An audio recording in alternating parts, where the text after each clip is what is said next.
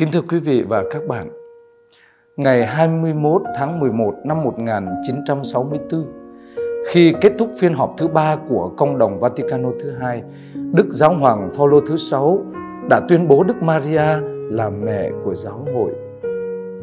Thật vậy, Hiến chế tín lý về giáo hội Lumen Gentium đã dành riêng chương 8 để nói về Đức Maria trong mầu nhiệm Đức Kitô và giáo hội. Đức Maria, mẹ giáo hội.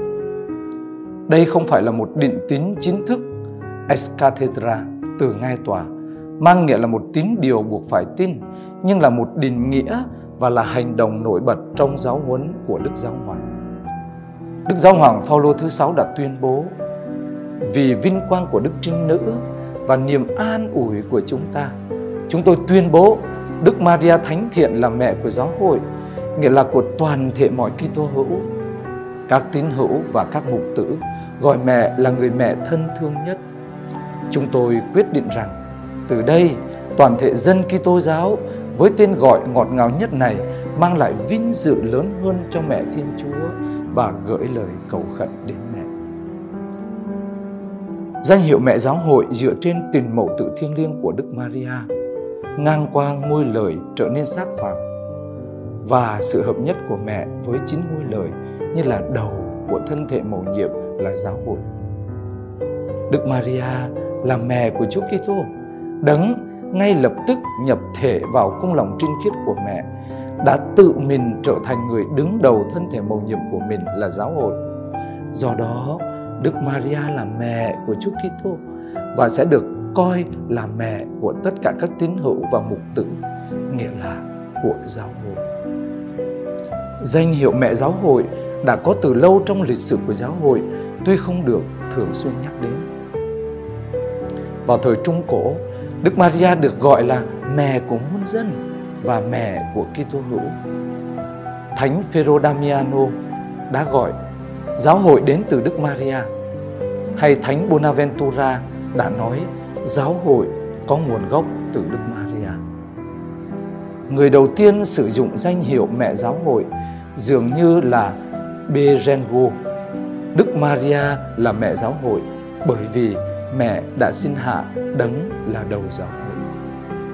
Vào thế kỷ thứ 13, một tu sĩ dòng Sito gốc Anh cũng đã tuyên bố Đức Maria dường như là mẹ của giáo hội vì mẹ chắc chắn là mẹ của đầu, không phải vô tình. Mẹ cũng được hiểu là mẹ của thân thể. Do đó, giáo hội là con và Đức Maria là mẹ của giáo hội.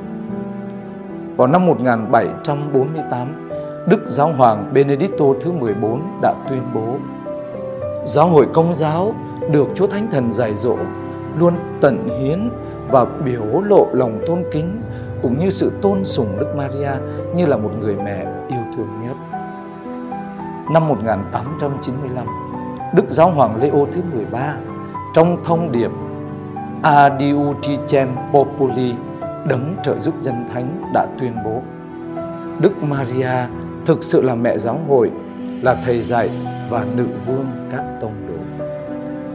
Năm 1904, Đức Thánh Giáo hoàng Pio thứ 10 trong thông điệp Ad Diem in Lum Letissimum vào ngày hồng phúc đã nhắc lại sự kết hiệp của các tín hữu với Chúa Kitô, đầu của họ trong cung lòng của Đức Trinh Nữ Maria.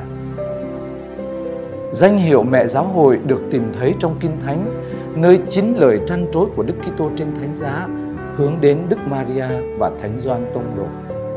Đây là con của bà, đây là mẹ của anh. Thánh Doan được trao cho Đức Maria là mẹ của mình và Thánh Doan đại diện cho tất cả những người đi theo Chúa Kitô. Thánh Doan đại diện cho hội thánh.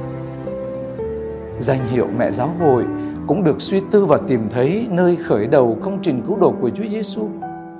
Thật vậy, nơi biến cố nhập thể của con Thiên Chúa, mẹ đã đón nhận ngôi lời trong sự thanh sạch của tâm hồn và thụ thai cùng xin hạ đấng cứu độ trong dạ đồng trinh, thì mẹ cũng xin dưỡng và chăm sóc công trình của đấng cứu thế là hội thánh như vậy.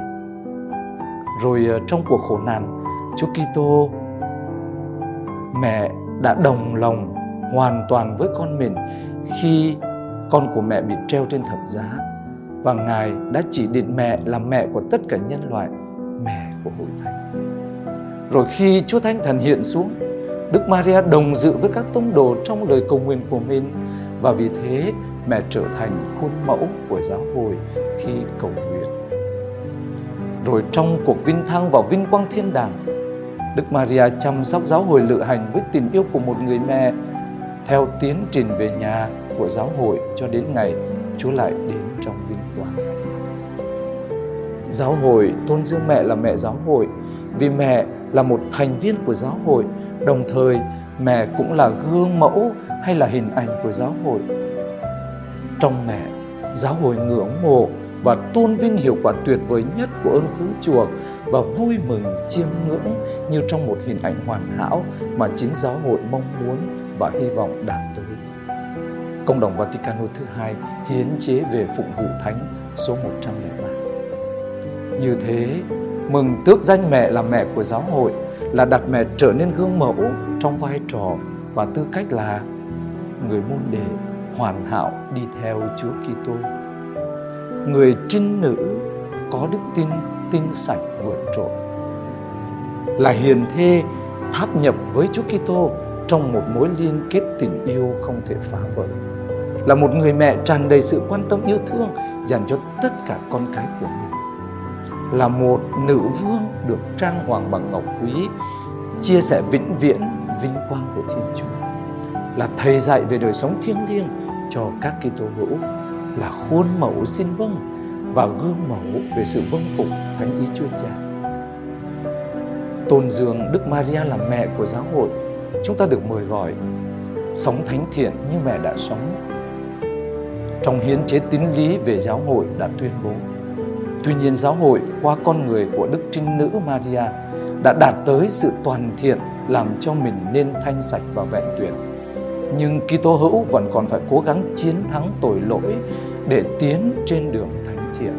Vì thế, Họ ngước mắt nhìn lên Đức Maria là một mẫu gương nhân đức sáng ngời cho toàn thể cộng đoàn những người được chọn.